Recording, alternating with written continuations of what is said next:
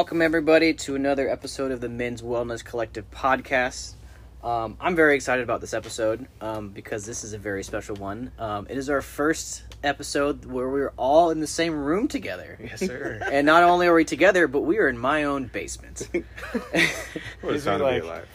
yeah, High school hangout, like college vibes feel of like the boys get together in the basement to cook up, you know, whatever content they're working on or a big hairbrand idea. So Yes. it's exciting. Yeah, it's, Yeah. it's been it's been fun getting to see your space. yeah. How would you describe my basement? Because I think it's cool, but what what do you guys It is. think? I walked in, and every time I walk in the basement, I think of this is the real life version of the set of that 70 show. that, that, that's what it is. It's it's and it's amazing. It's like even better in like real life because I it's almost like it is kind of like stepping through a portal because you don't see rooms like this. It's just it's literally built different. it is The only way to describe it. I would say vintage with it's it's just a vintage creative space is Mm. how I kind of picture it. You know, you got the old Nintendo here, Mhm. the old school Nintendo. You got the wood panel walls. And then you guys have kind of created this space where you have your artistic outlets and expressions scattered scattered about that I think create kind of just this yeah, it, it's literally like this is where, you know, they talk about musicians like, man, I was recording in my mama's basement. Like Mhm. This is my- was what it feels like. Is like this is the origin story of those creative moments in people's lives. It's like, man, we were recording in the basement, man. Like before we before we made it. Yeah. And so yeah, I like it. It just gives a a good energy about it Yeah, to me. Yeah. it's like very much yeah, like playful of like let's just go hang out Yeah. and you know just whatever happens. Yeah, Yeah, and we, we've been in the Very same room and the same place doing the same work together in different contexts. Mhm. But like having this context and all of us in the same room, the same place, feels similar and familiar, yet new and different, hmm all at the same time. Yeah. Because we've never done this Yeah. in the same room in the same place at the same time. At least with the And it feels podcast, we've Yeah. had lots of conversations together. Yeah. Right. We've This done- feels like the comp like when we were doing the group together. Mhm. That was like professional context. You know, we had our therapist hats on. Mhm. This is like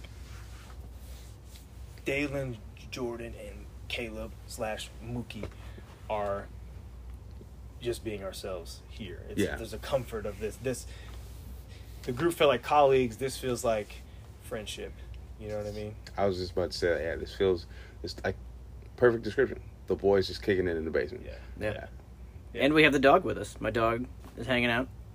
Knocked out. Maybe we'll get some sarcastic sighs later on. Who knows?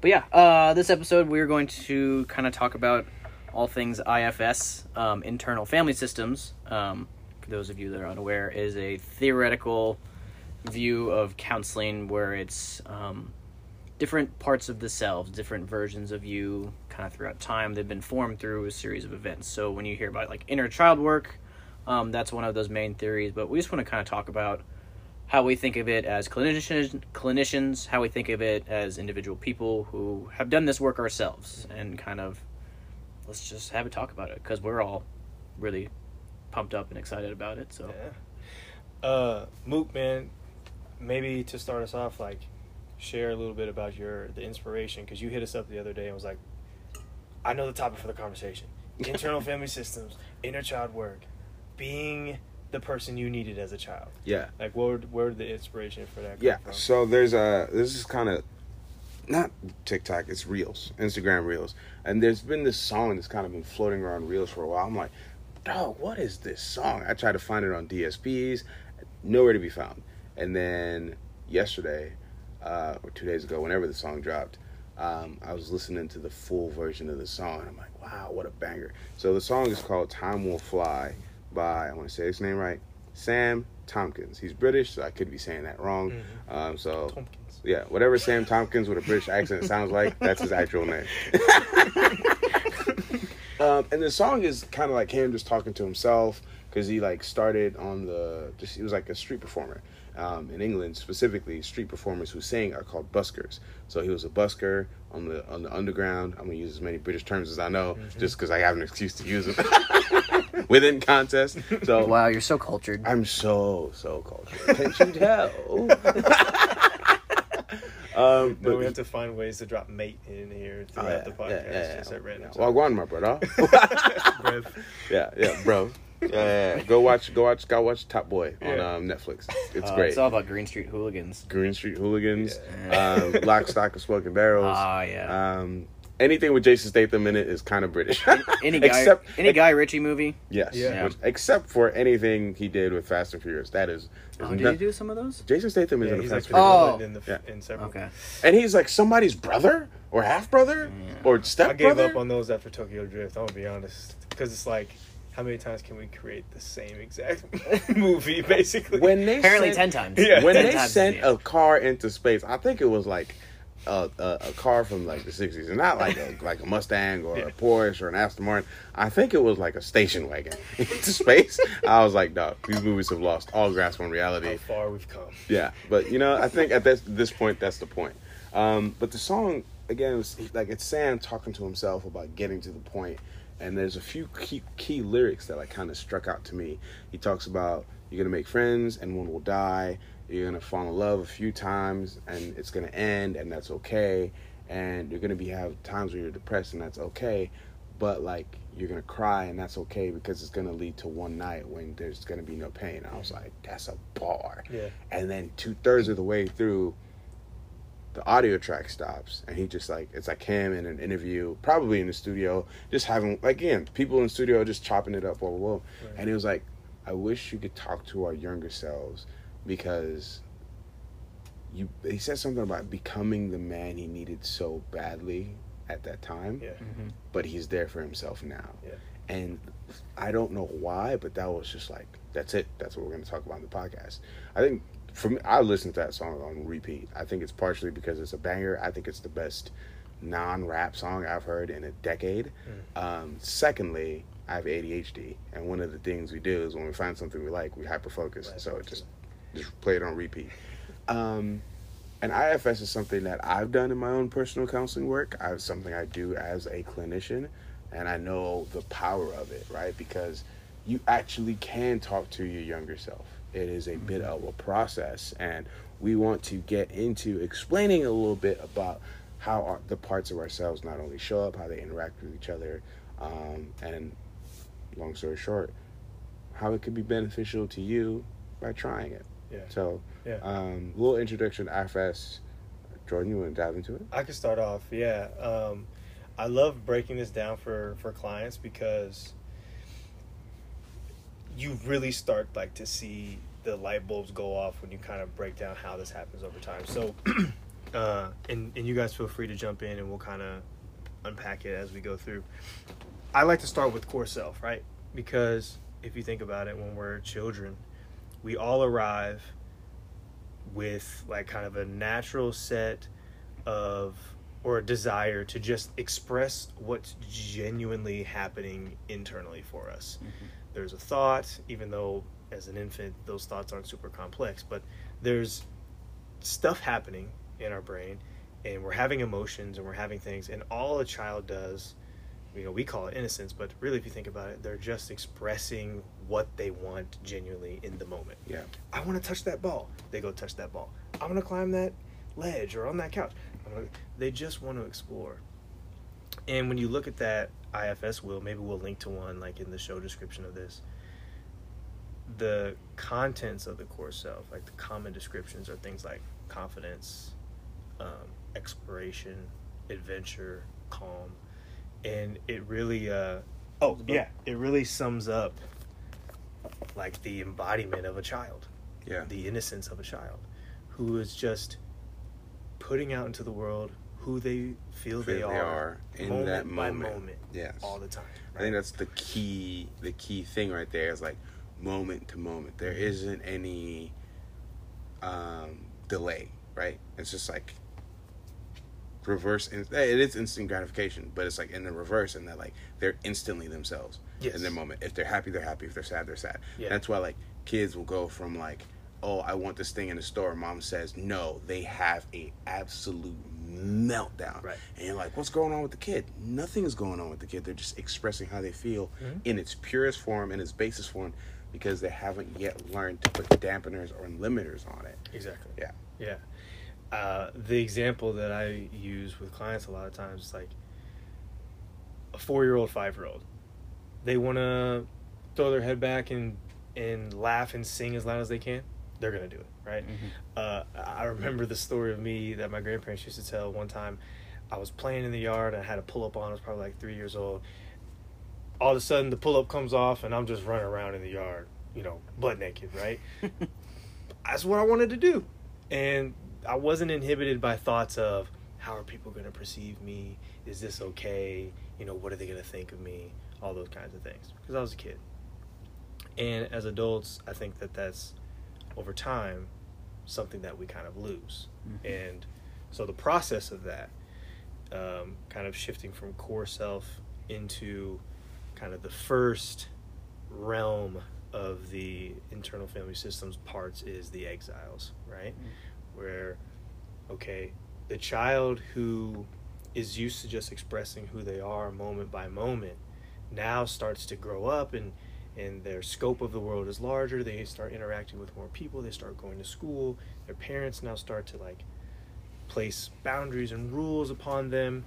And so now the i want to sing and dance in the kindergarten classroom becomes the teacher saying hey hey cut that out. Sit down right? You start getting this negative feedback that makes the child go whoa wait a second. I was just being who i was. Yeah. i was doing what i wanted to do. Someone didn't like that.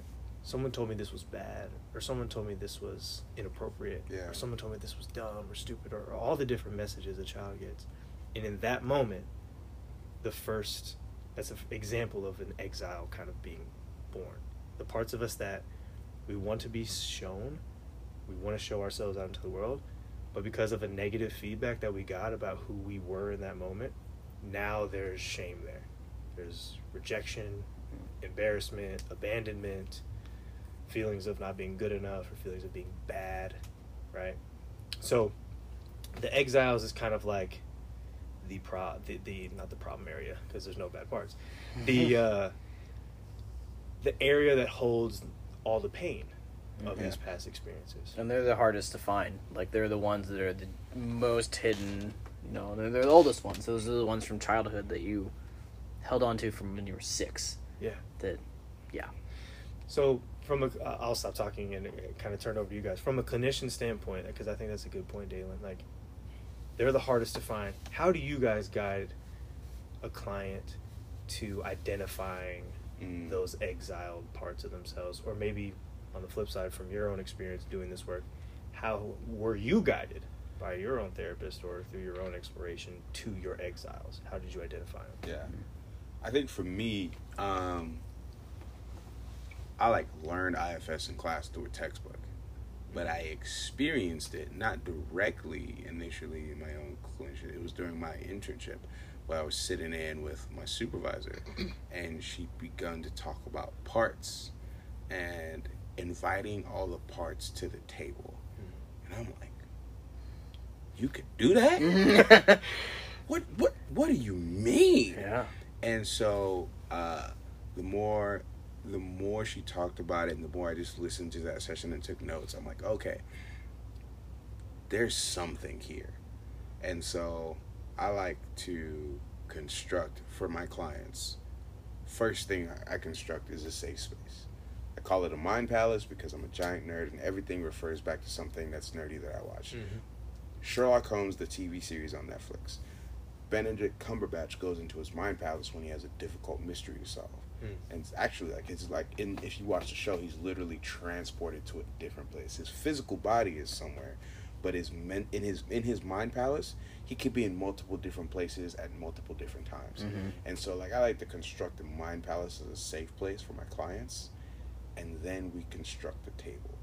My table Mm. is the round table because King Arthur, Knights of the Round Table. Yeah. But I really, I later realized in my own therapy that my round table is round because everyone's equal at the round table. Mm-hmm. And one of my exiles that I had to like welcome to the table, I damn near had to drag bro into the room. Yeah. Felt like I was never, ever, ever going to be equal to the people around me because I was born with a health condition. So automatically from rip, day one, I was different than every. I was different. So he never felt welcomed in the room because he was the thing that kept me different. Mhm. He was I, that part. Always felt like because I have this sickness, I'll never be like anyone else. Yeah. So what I like to do is like I help people construct their mind palace and their like central meeting place. Mhm. Like I've had people construct it as like they're in a park and like instead of having a round table, they have like a bench that's centrally located Hmm. and there's like a, a light shining on it and I'm like, "Ooh, hoo, hoo, hoo, hoo. who's sitting at the bench today?" Yeah. I've had people like, cool, I've got this sunken 70s like living room and there is no there is no centrally located bench, but it's like a desk where all the problems live. Mm. Okay, so who's actually sitting at the desk with the problems? Can your core self then go to the desk and sit next to the one who's like looking through all the papers? Yeah. I've had people construct like these large mahogany tables that just from end to end that sit in this grand ballroom. And then we begin to say, okay, so who can you see around the table? Well, I can see my 17 year old self, I can see my 10 year old self. And then we slowly begin to welcome these parts of themselves into the room. And then when there's a feeling of shame, guilt, embarrassment, I zone in on that. That's evidence of the exile. Mhm. When is the first time you remember feeling that way? Yeah. It's and it's one of two ways. Boom, there's a there's a memory that is sharp, distinct, Yeah. and like vivid, or it's this exploration of like I don't know, it's always been there. Mhm. yeah. Yeah, so this thing's been with you for a really long time.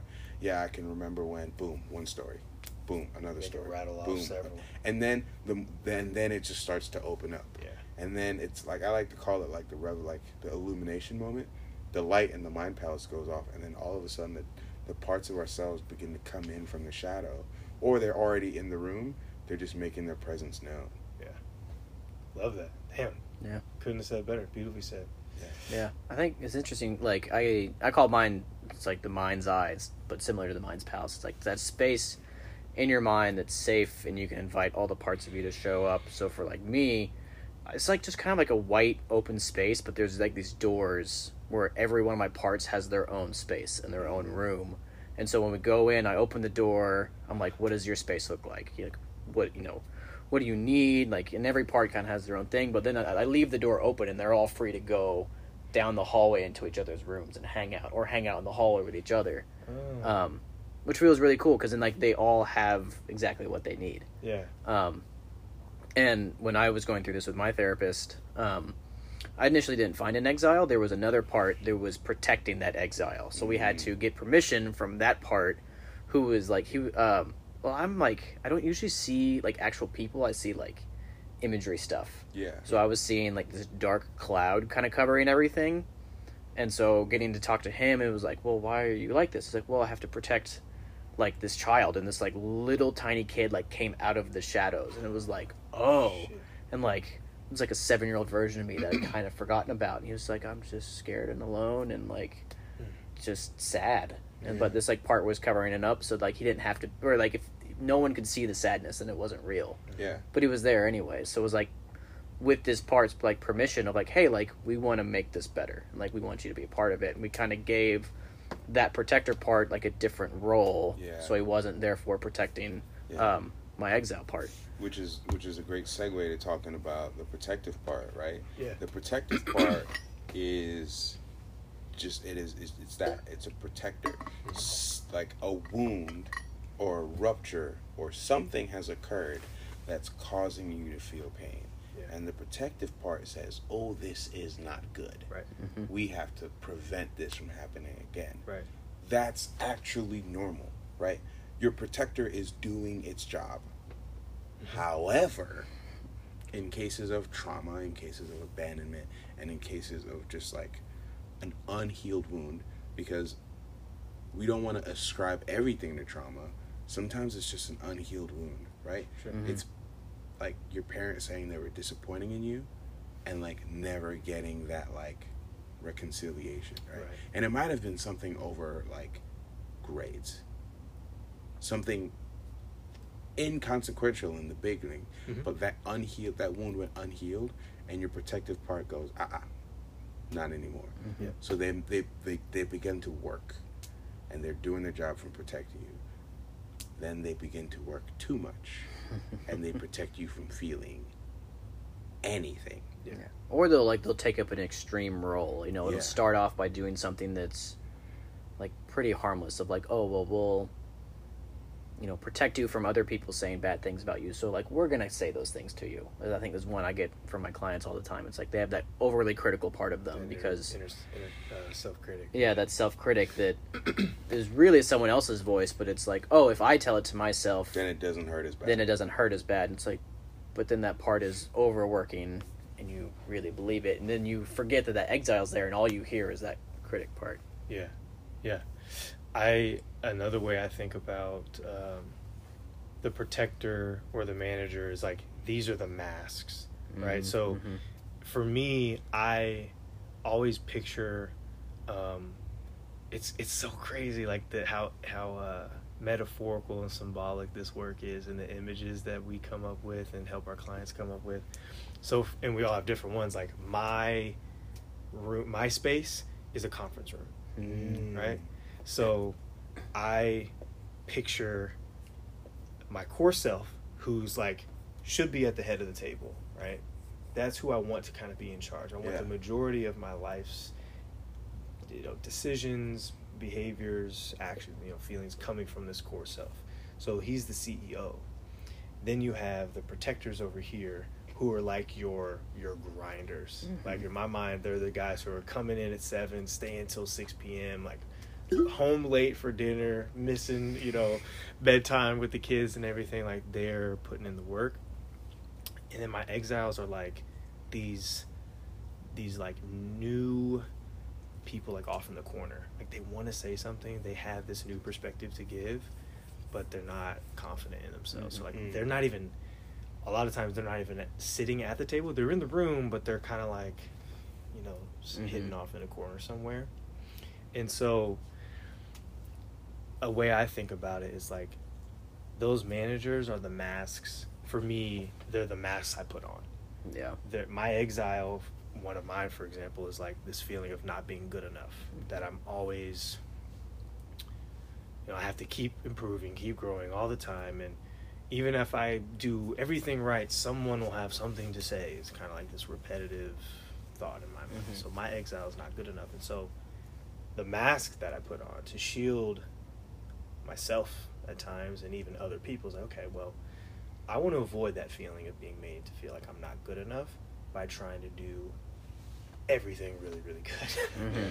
so that's my mask. This high achiever, almost perfectionist self that's like, if I can just do everything right, I can prevent anyone from ever having a bad thing to say about me. And I'll never have to address that exile and that Mhm. feeling of not being good enough. Mm. Right? Yeah. So Yeah. it's, it's this mask, it's this false self. Do I really want to probably do half the shit that I do, like the mundane things? Because, like, well, I have to do it, I have to do it well, I have to do it right. Probably not. But I just don't want to give someone something bad they could say about Yeah. me so that that exile feels that, ooh, Yeah. that, Yeah. that hurt. Yeah, that's that's. I love how you said that because, for me, I had a very very difficult time identifying my core self because there was a much much bigger presence in the room that um, kind of functioned as something like a manager Mhm. right? And I call him Ideal Caleb. And like, you kind of see I'm working with figures, you see parts of yourself. Mhm. This was probably the most defined self I had in any of my identities. Yeah. And Ideal Caleb was very specific. 6'2, broad shoulders, wore a Tom Ford ash gray suit, wore with um, the Tom Ford Tuscan leather scent. He had a gold pinky ring and a diamond. Um, it's a diamond encrusted Rolex Presidential um, Daytona day date.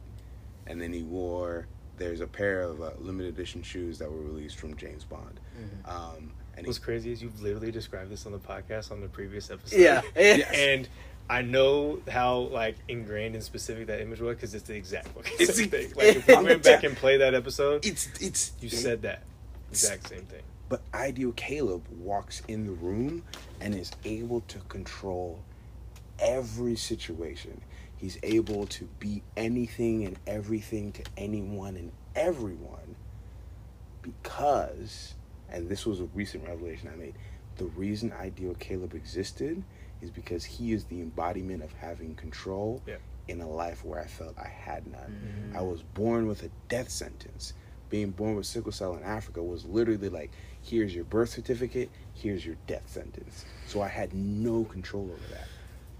So like Ideal Caleb became this manifestation of just like he can do anything and he can be anyone. It was like Bec- superhero.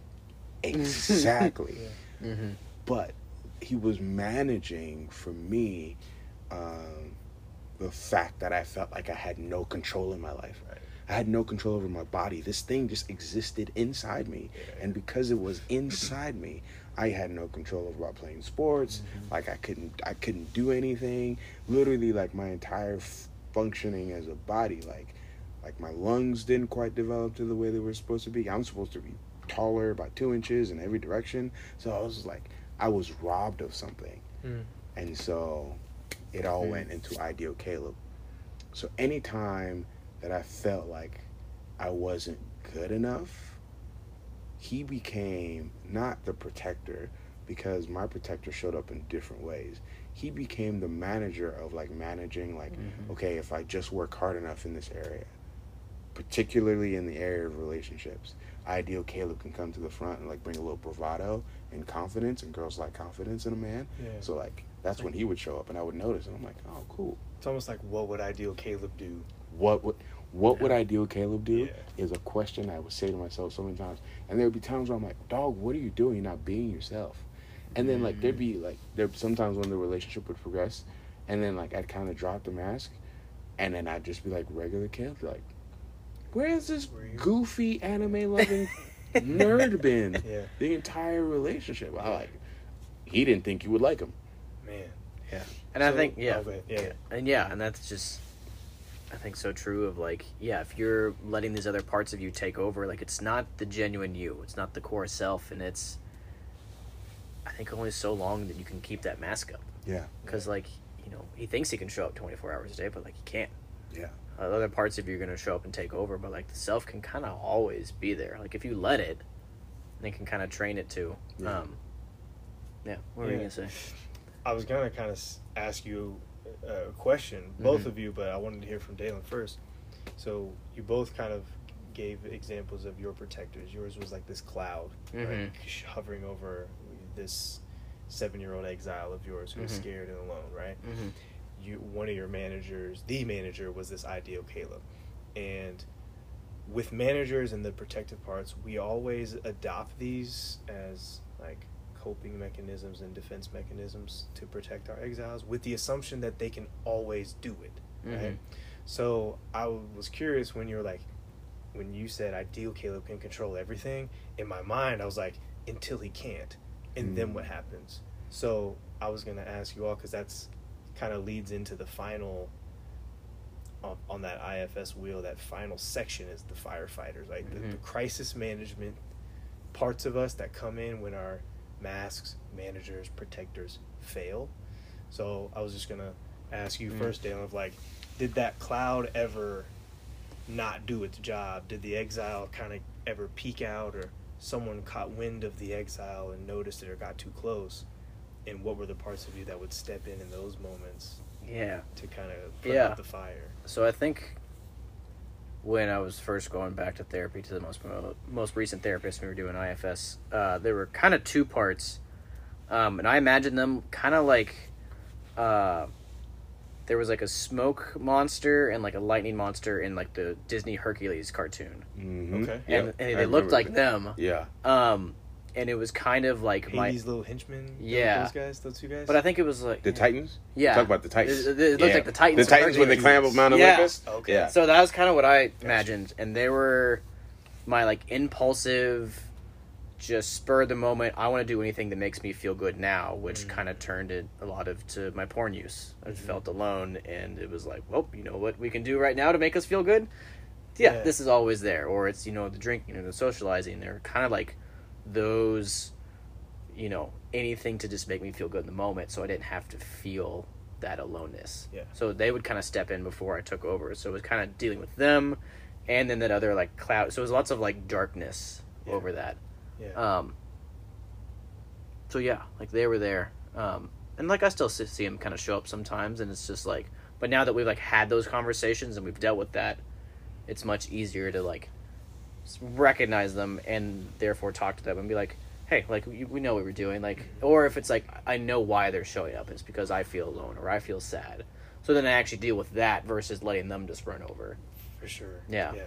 I love that, right? Because like firefight, those parts are our crisis management teams. Mhm. They want to create distance. At least how this is how I kind of conceptualize it and describe it to clients. Like the exile's at risk of being spotted or being found out, right? And So the shame's creeping up, or the sadness, or the loneliness, or Mhm. whatever it is, and those parts are our crisis management team, and they want to create distance and separation for whatever stimulus caused the Yeah. exile like to feel that vulnerable, Yeah. and they can do so in two main ways. One way is kind of what you described, Dan. Mhm. It's kind of like escape or distraction. mm-hmm. Mm. Let's numb out to the feeling, and that looks like binging. It looks like drugs and alcohol. It can be TV addiction. It could be porn use. It can be whatever. And then the other way, which is the one I typically fell victim to, is aggressive, like direct. If I can't escape the feeling that the exile, I'm gonna push the stimulus away. Yeah. Mhm. So if the stimulus has made me feel like what would happen a lot for me is like, oh, something's happened here to make me feel not good enough. I'm going to go on the attack mode now, and I'm going to critique you so that you want to run away, Yeah. basically, so that then I can kind of retreat into my exile and be like, okay, you all right? They almost saw you, like they Mhm. were onto you. We're good now. I made them go away Mm-hmm. but then that would like ruin a lot of relationships and over Yeah. time like make people feel kind of like just as small as i Yeah. did in those moments so that's been something i still really battle with is my tendency to when i feel critiqued and keyword when i feel critiqued Mhm. not always necessarily When you being, are being critiqued yeah. but I feel it. It's well, let's compare what let's compare me to you then. Mm-hmm. It's that defensiveness of like, I guarantee my mask has been better than your mask. my over, I can overachieve more than you have. Mm-hmm. So, yeah, that that would create a lot of problems. Yeah. you know, for me. I, I'm. I, this is a part that is. Again, this part hasn't had to work because Ideal Caleb has been so damn good at his job. yeah, I mean, yeah. the reason he's so good at his job is because he's been doing it the longest. Mm, Yeah. Protective parts started coming up when I was probably like probably started at seven. But I would say ideal Caleb, even though I didn't have that personification of him, mhm. he's been there since day one because he's Yeah. had to be. Right? Mhm. And this new part, my crisis manager part, came in actually when I started doing therapy. It Mm. came in because it was like going to therapy or when I, practicing? yeah, when I started going to therapy. Okay. Um, I would say it's it's when I became aware of him because it's it, it's he's been around longer and he's, it's been doing its job by trying to earn its place. Yeah. Mm-hmm. The crisis manager for me is like okay, um, the ruse of ideal Caleb hasn't worked. Right? Uh-huh. They've seen through the mask. He's not gonna he's not gonna be able to Can't get the manage this. done. He can't get the job done Yeah. and the protector is not working right now. So then it's just like, all right, cool. You know, you just got to do the work, earn their love, earn their affection, earn their pride, or you just got to earn it. And then I end up overworking myself. Yeah. I don't want to use too strong of a word, but it sounds kind of in kind of in line with like binging and or, or 1000%. addiction. It sounds like obse- like the obsessing Yes. of do the work kind of takes over in that moment for you of like okay, I don't want to sit with the feeling of ooh, I kind of ideal Caleb didn't work and maybe I'm not feeling good enough. let me just let me not deal with that. Let me just pour into the work. Yeah. and what that means. Yeah, and and, and that has I poured. in- definitely do that too. Now that I think about it. I just discovered another firefighter Yeah. who's like obsess over being better. that right there, I Mhm. think that was like the primary one because it was always like um, living in someone else's shadow, right? Like, okay, I'm not gonna go there. I think that's a little too personal, but like, there are people in my life who I'm just like, can you do anything wrong? Of course they do. Mhm. They do damn near everything wrong. But I couldn't see it that way because there was this comparative, there was this comparative element to my brokenness. There was this comparative element to my nothingness, my weakness, my meekness, if you will, right? It's like, how come he's so good at it, right? So it was like, I just got to work harder. I just got to eat better. I got to go to the gym more. I got to stay up and study longer. I got to be a better listener. I got to be a better boyfriend. And if I work hard enough, I'll get the grades. I'll get the friendships. I'll get her to love me back. Mm. If I show her how good I am, she'll want to be with me. If I show dad how hard I worked, he'll approve of me. If I show how good of a friend I am, they'll welcome me into the friend group. So it just became about how much can I do? And specifically, it became about earning recognition in order to a- avoid disappointment. Yeah. Because disappointment was like the like you could say all this stuff to my face that if it didn't click, it didn't click. I'll sit there and laugh at you. But if I felt like someone I cared about was disappointed in me, that was unbearable That's the exile. Yeah. that that was unbearable. That was the thing that shook me to my core, and that's when it was just like the protector was activated. Like, Ideal Caleb put on a suit like like Iron Man in the in the third movie, just like we got it on, we got to go to work. Yeah. And then my my my manager would get to work. He'd put on the Iron Man suit and then get to work, and it wasn't working. So then this part kind of evolved. Like, okay, well, what do you got to do, right? What did you do that made them disappointed? Okay, do it better next time. Yeah. Because if you do it better next time, then they won't be disappointed. Right. So it really turned into me creating this narrative that actually just was all about outworking everyone. Yeah. Because if I'm the best, then you can't be disappointed in me. Yeah. It's interesting because I think my, and I think I'm just now realizing that it's kind of serving the same pur- purpose of my protector, of not wanting to be alone is to be liked. So it's can I be funnier? Can I be nicer? Can I be more accommodating? Can I be more helpful? Ah. Um, you know that's kind of always what it is. Um, Yeah. Yeah. So I'm very logical, and analytical. So Mhm. I'm thinking like, okay, well, walking walking this back, reverse engineering this. mhm. We had the exile because in a moment where we showed who we were and got negative feedback, we were wounded. In order to protect the wounds, we developed these masks and managers to keep us safe. And when those fail, then we have these sort of more impulsive crisis management parts that come into play. Mhm. And the IFS kind of mantra is no bad parts. Mhm. So they all serve a purpose. However, when they become unmanageable or kind of out of hand, how do we reverse engineer it? And in my mind, I hope kind of clients kind of realize this. Well, we want to allow the crisis managers to not have to come put out the crisis. Well, how do we do that? Well, we get to a point where our protectors aren't working so hard to uh, to protect the exiles. Well, then what would make them not work so hard? Well, we have to reduce the shame around the exiles to the point where we don't need to work as hard to protect them because we're comfortable with them coming out again and kind of coming out to play. And it goes back to that guy's song and the quote rescuing the inner child, Yeah. rescuing the exiles, going back and talking to those younger parts of yourself who Mhm. needed to hear something in a moment where they felt shame, but instead they didn't and they got kind of locked up in that shame. Mhm. What was that process like for you all to like go back and pinpoint those moments and kind of rescue those inner parts, those inner there's those inner exiles, those Mhm. inner children it feels like I don't know, like the knots like in your chest are becoming untangled and you can see the clear like everything's like a clear line again and it's like or like the pieces are coming together and like you feel more whole. You're like, "Oh, that's what I'm like." Or it's like that's how it all works and so it just feels it's like very clear. And I think it's cool once you kind of open up those pathways and start to see those things and make those connections like you can go back and revisit them and have those conversations again with yourself.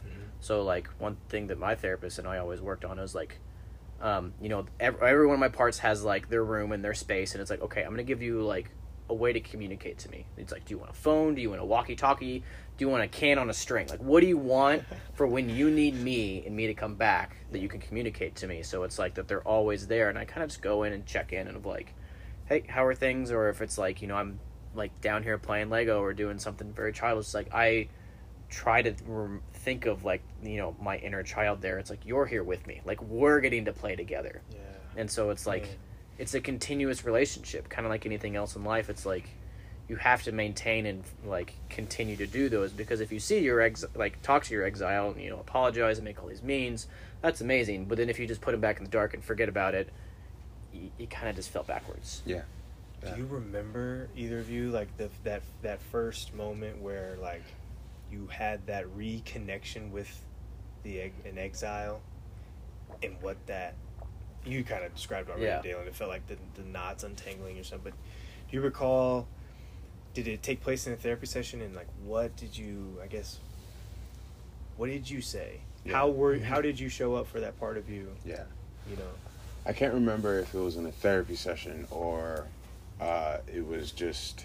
Um, the cool part about having friends that are therapists is that you basically get free therapy without without really knowing it. Yeah. I can't. I literally, I cannot remember who I was talking to about this, but um, one of the biggest moments of like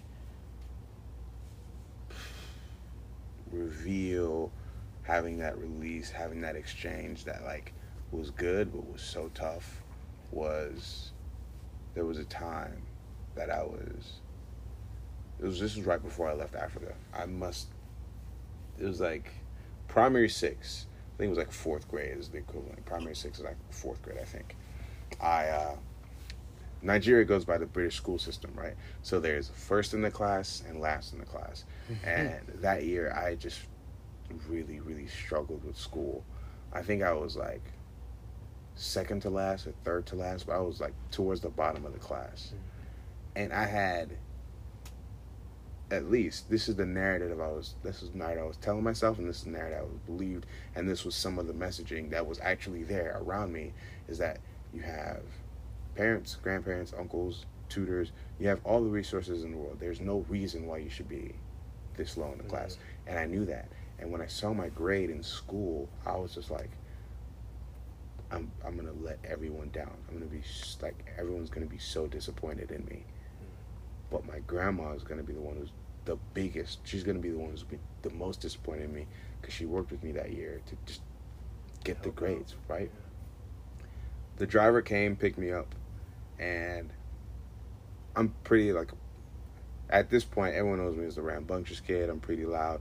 He picked me up, and I was dead silent. Hmm.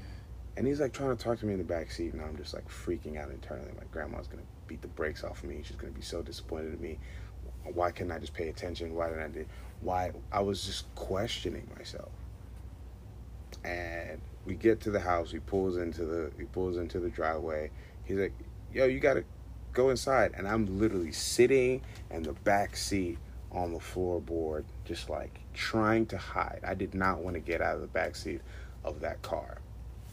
And he's like, yo, whatever it is, it's not that bad. You got to come out. So I go in and like I'm shaking. First thing, grandma's like, school's over. Where's your grade card? I show it to her and she's just like, what? What is this? She's like, okay. So it was as bad as I thought it would be, and not as bad as I would. I, for me, the moment of like release was like going back to that exact same moment and sitting in the back seat of the car with that self and being like, "Hey, buddy, what's going on?"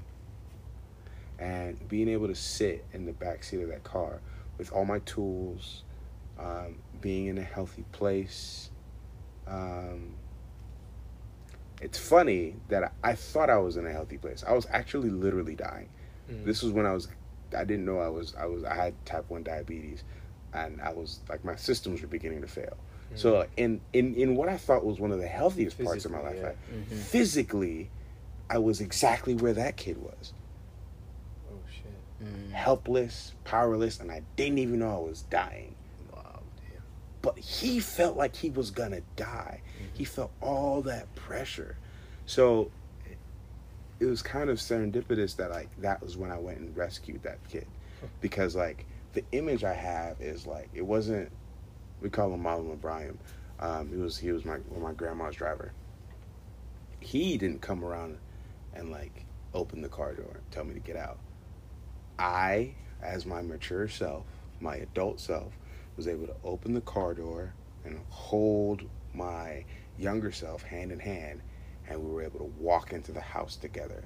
That was such a redemptive moment for me Mhm. because it was one of like the strongest and most vivid memories I have, but it was also one of the last few memories that I can remember so deeply from being in Africa. Cause I think I moved to America like the next year. Damn. Mhm. That's dope. Yeah. It's really cool. I always like uh I always like that moment where uh, you know you walk a client through that Mhm. and the different reactions sometimes and I like to have them role model it and like literally say it out loud are you close your eyes and picture that version of you? What do you want to say? What would you do?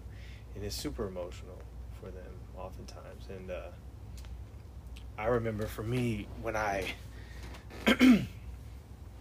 there's uh what's interesting is the the the time I rescued myself for the first time that felt the most powerful was actually not my inner child. It was it related to my inner child. I, I later came to find that out that it tied back to childhood, but it was after my divorce, and so it was almost this twenty six year old adult, fully formed brain version of me, who, in so many ways, felt like a little kid who was I literally picture this image of like the feeling of rejection when my marriage failed and all that went into that. I felt like a kid the, on the playground who like walked up to the group of kids playing Foursquare or something. I was like, "Hey guys, can I play? I've been practicing my Foursquare skills. I can do this. I can do that. I'm really good. I've been working for this moment. Can I join?" And it was like, "Nah." And I felt like, man, I put all that into this.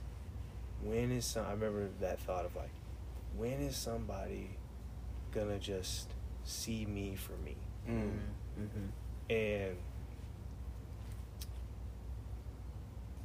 I remember being in a therapy session in that moment and, and talking to a 26 year old version of me who was in the body language looking very much like a little kid off in the corner kind of like you know when the knees are on the ground or the feet are planted on the ground but the knees are up you're kind of wrapping yourself around your knees kind of like man. And that was the image i saw i went and picked that dude up i was like man i got you. And there are people in your life that see you for you. Yeah. and that I think was like the first moment of the doors being blown off the hinges to then open up to like, oh, I've always felt like this. Mm. I've always felt like if you strip away the accolades or the basketball skills or the grades or all this other stuff that I tried to be really good at to be accepted, and would what remain be acceptable to whether it was mom or dad or a girl or my friends, or my teammates, and I never probably until like four to five years ago, really felt like that answer would be yeah. There are people out there that would really like that, despite everything. We never achieved another thing again, mm-hmm. and that was like the moment for me that like allowed me to really dive deeper into the childhood stuff. Are you guys able to like have kind of those conversations with yourself, like outside of the therapy session, just like Oh. at home alone? Oh yeah. Yeah. Oh yeah. Um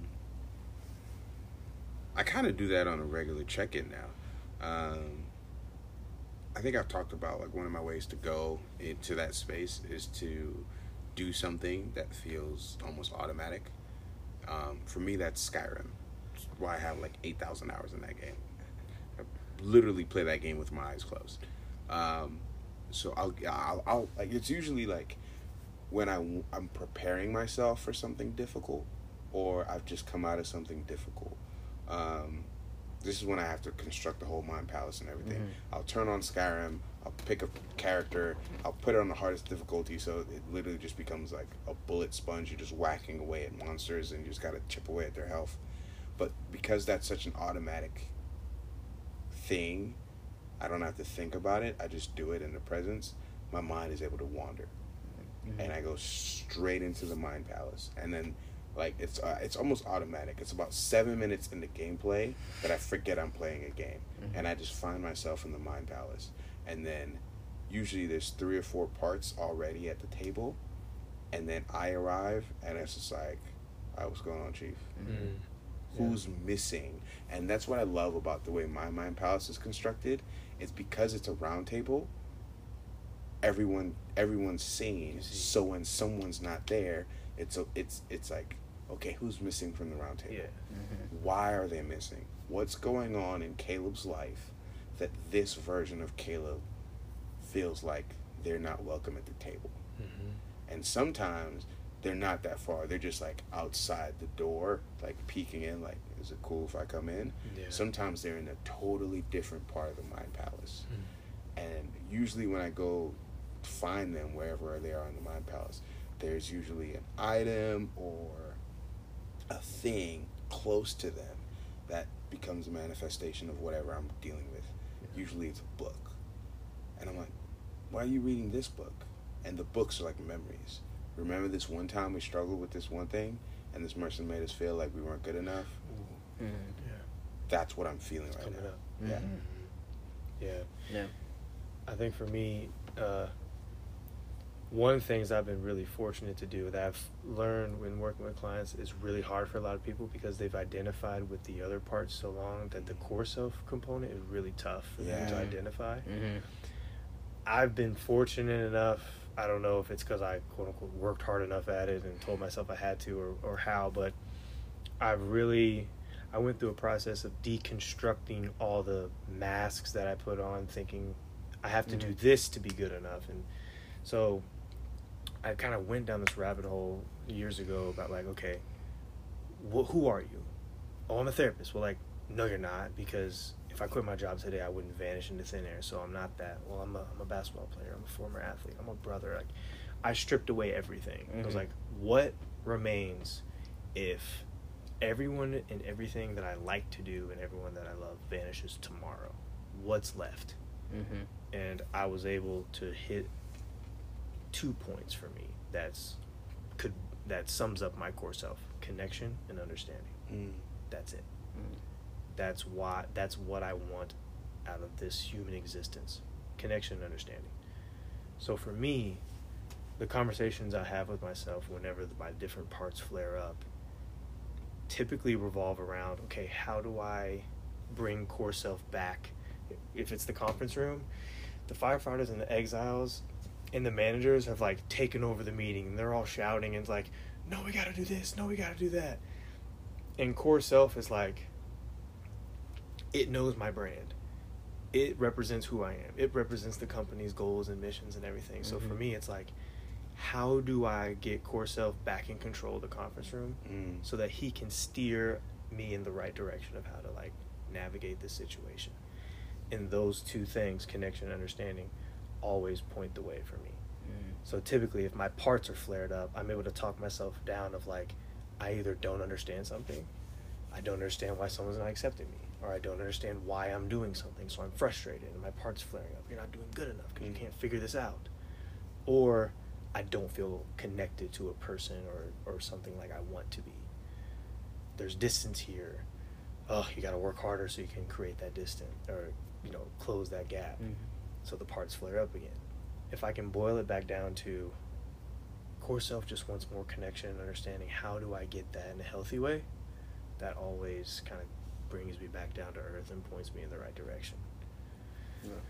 So Yeah. that's how I do it. That's really cool. I think I've can kind of do it sometimes, Mookie, like you, of like where I'm doing something that's just like automatic. Like yard work's always one, driving's one, where you can just like kind of let your mind wander and stuff come up. But like if I want to get like deep and intentional and like kind of have like that sit down, come to Jesus moment of like, all right, like what the fuck are you doing? Like it's like I have to like be in silence, like alone. Like I'll sit on the couch, I'll take a bath, and like really like close my eyes and kind of go into that meditative state of like, okay like you you what have you been doing? Why are like and it's like not but like okay like we're gonna sit and we're gonna talk about this. Like why why are you coming up? Like w- you know and like eh, we always go back my therapist and i is like how old is this part? What was going on Yeah. when they showed up?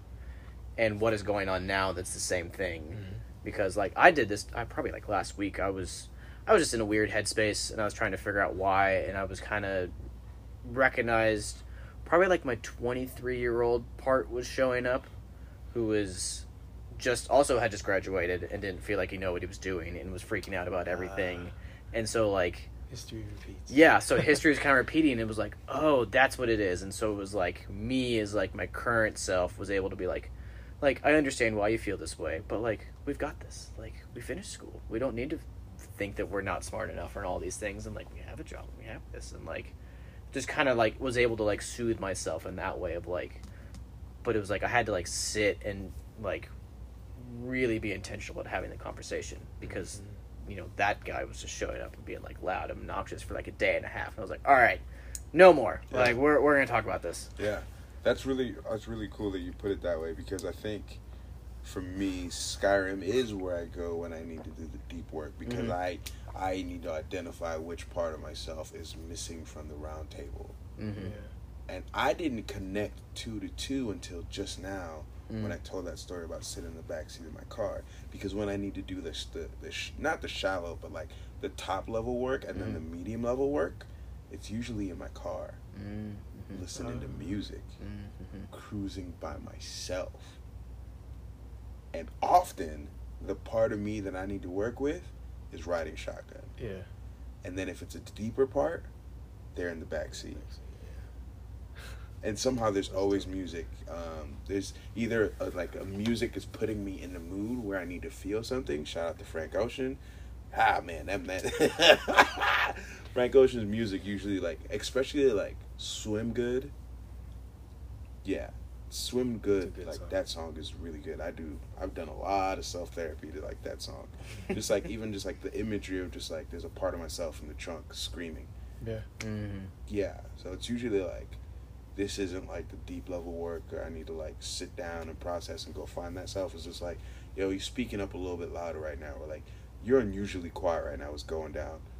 All right, Yeah. cool. Throw on a hoodie, throw on basketball shorts, pull on slides. You're gonna maybe, I'm just gonna like maybe drive Mm-hmm. to the city. From the city, the the stretch of road I like the most is K10 between my parents' crib and Lawrence because it's just a straight, Straight line. shot. It's a Mhm. straight line.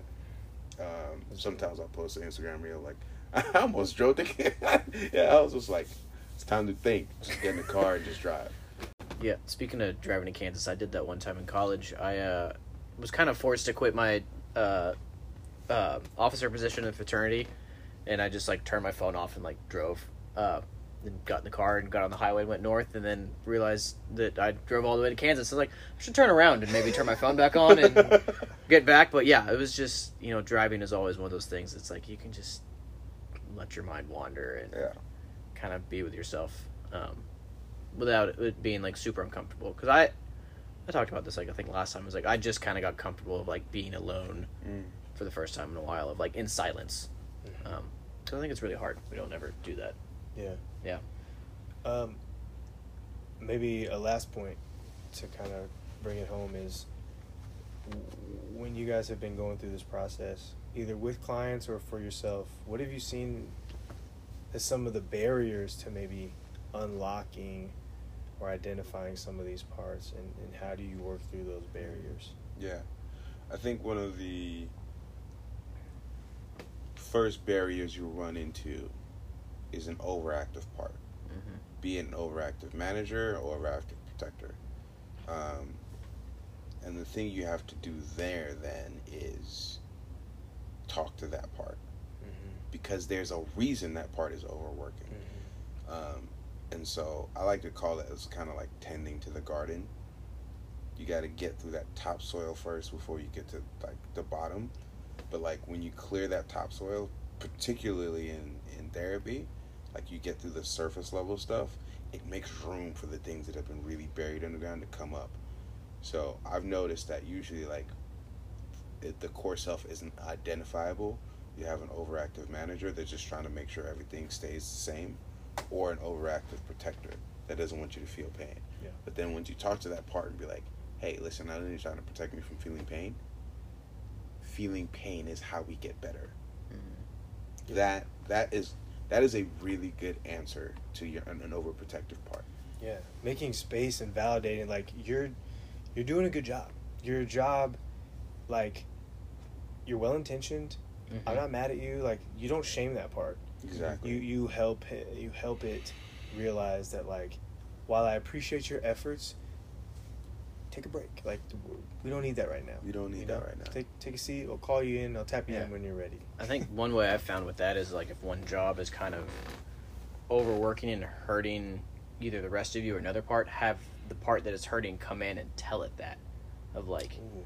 like you know, have that exile show up and it's like you shamed me and forced me like to do whatever, and like here's how you hurt me, and so it's like you don't have to do as much. Like it's like your parts are kind of having that conversation, and they're healing themselves. Yeah. but you're empowering you know that exile that other part of you to speak up for itself. And then that uh, you know the manager the firefighter is like oh i you know i didn't mean to hurt you. Like i'm really sorry. It's like okay great. How can we give you another role that's still serving the same function? Because the function you're doing is ultimately good. It's trying to protect you. It's trying to do something but it's you've just you just need to kind of tweak it a little bit. Mm-hmm. um, that's one thing i like doing Yeah, like coaching your parts almost. yeah Yeah. How do I put these parts of me in the best positions to win the game? yeah Yeah, I Yeah. like that. Yeah. Still. Yeah, I like to. I like to rationalize the problem, not in a dismissive way, right? But I try to like, because my my thing is, especially when my parts get overactive, is I have this two step process of taking a problem and magnifying it, and then in in, in clinical terms, what when you magnify a problem is you zoom in on it, you focus on it, you make it bigger than it is, Yeah. and then I catastrophize. Mhm. So I take a problem, I make it into the biggest problem that I have, and then I think about the worst possible scenario, and I live in that reality, Yeah. right? Um, yeah. So that's the reality I live. So I then have to like invite my manager, my protective parts, and my little my little exiles to the table, and I'm like, all right, cool. This is the problem. Mhm. What is what is actually going on? And then we reverse engineer what is at the core of the problem. Yeah. And then usually when we do that, like by the time I've reversed engineered it to the point where I'm like, why did we magnify this in the first place? I like, and all the parts kind of just stop and look at each other through our table like, uh-huh. Oh. dog, I might be tripping. Yeah, I don't know. and, then, Yeah. and we all have a good laugh, and then we just kind of like, and then we settle and we say, okay, cool. We magnified it because you, you, you, and you always felt like even when you made a small mistake, it was the end of the world because you lived in a world where you were delicate Fabergé egg. Mm. Pretty to look at, but if anybody handled you too roughly, you might break. Mhm. So therefore, you just never felt like you could get what you want because you, Yeah. Everything felt high stakes. everything was so high stakes. Right. Therefore, any small problem becomes a big problem, and a big problem you have to live in the ultimate reality of like, dog, death was a reality for you. Yeah. And that was like the ultimate like worst case scenario. Yeah. So it's just like, oh, we're just we're, we fell in line. We knew what this was. The more I do it, the easier it becomes. Mhm. Sometimes it, it's a five minute conversation, but this went from like being ten day conversations to two day conversations to twelve hour conversations. Now I can do this in thirty seconds. Yeah. It's good growth. Yeah. I think probably my biggest barrier, and I kind of alluded to it a little earlier when I talked about my, the process that I have to go through to kind of reel things in and get back to core self. One of my biggest barriers and, and barriers I see a lot of clients deal with is over identifying with one part. Yeah. The feeling that my manager's part is me, right? Is all of me, Mhm. and confusing core self with these other parts of you Yeah. um, and something that w- at least worked for me that I try to get clients to do is that deep dive of like almost a deconstruction. Okay, you think you're these things. You think you is the mask that gets good grades and the mask Mhm. that like tries to overachieve or the mask that's the people pleaser in you that's like, well, I just like to take care of people. That's who I am. It's like, no, no, no, no. Let's strip all of that down and deconstruct like what is the essence? What is left when it's just you Mhm. and your car on that drive to Kansas? Mhm. There's no one around for you to take care of. There's no role to be played. There's no task to be done. What is left? Like, what do you naturally gravitate towards? What do you naturally yearn for or thirst after? And most of the time, that process is scary for clients. I will disclaimer that. Like, that, you have to kind of be in a place where you're kind of ready to, like, break yourself down to say, no, I'm not father, brother, therapist, like these kind Mhm. of worldly roles. I'll say worldly because I can't think of a better word. Societal roles. I'm societal roles. Like I'm something else. I'm what remains if all that were to change or go away. And that can be jarring for people because it's like, okay, there's no footing here. like Mhm. that's almost like I'm nothing to to actually define what I am. But when they are able to do that, and you can kind of guide them and stick with them through that process, I've found it's liberating for them because it simplifies life. It, at least it did for me. There's only two things that I really want, and as long as I can look at my life and make decisions, like, is this leading to connection or understanding in any way? If the answer is no, then I'm probably like gonna question, mm, should I do it? If the answer is yes, then like, for sure, I'm doing this Mhm. and for a lot of people it's a similar thing they'll say like i just want to be free and i want to be heard awesome do those like tell your story. Look for ways to freely express yourself. Mhm. and then maybe that leads to doing more artistic things like whatever. But when people can do that they, they boil down what they want to these very simplistic often core like two to four things. I've never heard someone rattle off a lot of stuff like Mhm. when they really do this. Like who i am is just a person that wants to be free a person that wants to create a person that wants to do this a person that wants to do this. And think that's helpful for for people to kind of. Yeah. knock the cobwebs off and the dust off of all these other roles that they find themselves playing that maybe they never wanted to play in the first place. Mhm. They felt they had to because of the mask or because they were protecting themselves. Yeah. So, I think my biggest barrier is like, I think just my parts like lack of will to want to engage. Like they're just like so like they'll show up and they're like I don't want to talk to you, and so it's like but you just got to be like more curious and just be like well like you know like I know like you just have to like kind of keep asking them and engaging with them Mm. because like yeah they don't really want to. And, you know, at least at first, they're just like, "What are you doing here? Like, we were fine on our own. Like, we're doing our own thing. It's like you're gonna come, start Mess up everything up. you're gonna come mess everything up. You It's like figured it out. it's like, well, you know, I'm just, you know, I'm just here to get to know you. I'm not here to change you. I'm not gonna like. You kind of have to come with that mindset of like, like you did nothing wrong. I'm just, I'm here to introduce myself. It's kind of what we always talked about of like, yeah, like nothing's gonna change. Like I want to start a relationship with you. That's Um, good. I love that. Just kind of, yeah, it's an interesting place, but yeah, like because you'll go up to some part and it, like will just like kind of go away in like my mind's eye. Yeah. It's like there, and then I'll be like, "Oh, hi," and it just like goes away. It's like, but Yeah. and sometimes they don't come back, and that's okay. It's like okay, that one wasn't ready, Yeah. but it's like you just kind of put out there. It's like, hey, I'm gonna come back, Yeah. and like maybe you'll talk to me next time Yeah. because sometimes the parts aren't ready. And that's also okay. Like this isn't a you go in once and like hundreds of your parts show up and like they're all willing to have conversation with you. Some of them don't want to talk to you the No. first time, Like, don't. and you got to come back and kind of be persistent and like be warm and inviting and like um. So in the book, no bad parts. There's like the eight C's that the self is, and it's like compassionate, caring, curious, and a whole bunch of other ones. It's like you kind of have to come as all of those, and if you're not, it's probably another manager that's running the show, either ideal Caleb or your perfectionist part. So it's like if you're coming in with an agenda. with an agenda or something like this, or if like you feel over analytical, I think if you're thinking too much about it, it's another part that's running the show. Like so for me, I have to get out of my head and like into my body as the self. Holy shit, Daylen. Mm. Hearing you say that literally just soothed. I don't know if it's soothing or not yet. I'm kind of still processing, but it connected to what we were talking about upstairs before we recorded, like what I was going through. And Yeah. that's a common place I go to is I overanalyze and call it and I'm thinking it's me. It's not Mm-mm. me. It's a manager. Yeah, that's a manager. Yeah. Man. That's fucking wow. Don't you love that? I Wow. love. I actually think we should end on that. Yeah. And I want to give, I want to give that back to the people because I think it's really important what you said. When you go to like when you go to talk to those parts of yourselves, when you begin to do this work, one of the first things you'd be like, "Dog, you did nothing wrong. Mm-hmm. You did nothing wrong. You're okay. Mm-hmm. I'm just, I want to hear you out." Mm-hmm. And a party, there's gonna be a part of you that's like, "No, fuck you. I, you weren't there when I needed you."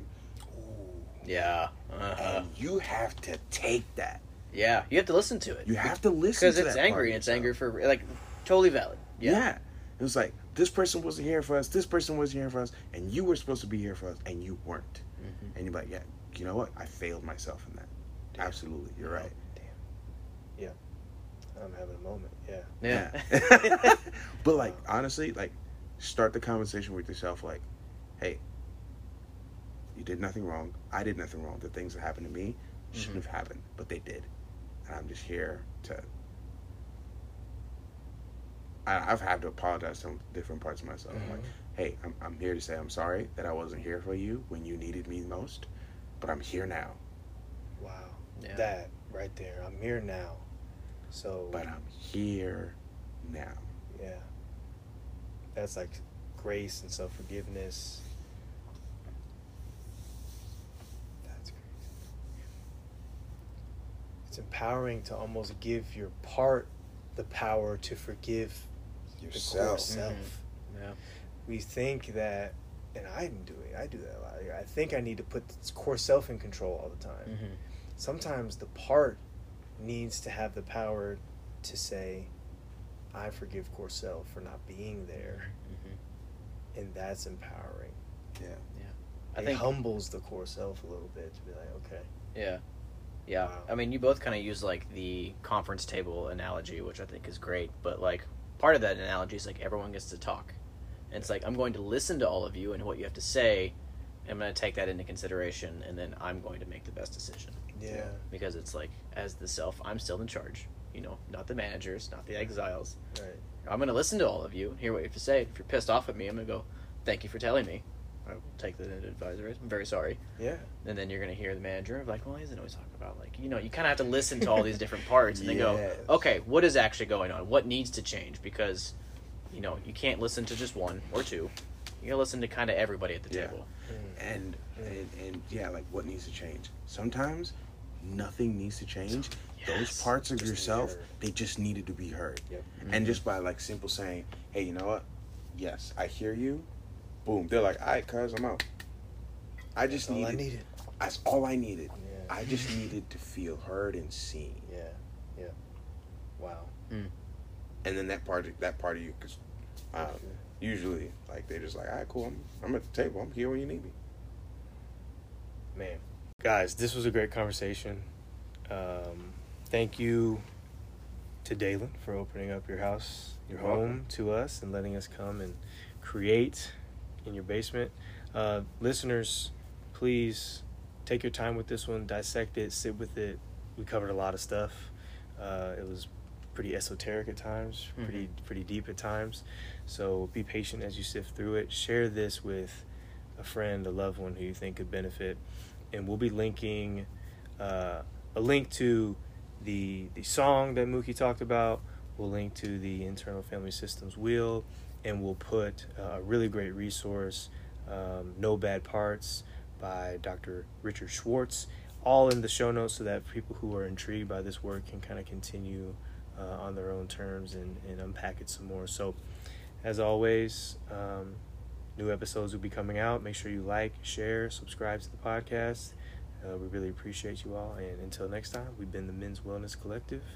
Take care of yourselves, and we will talk to you all soon.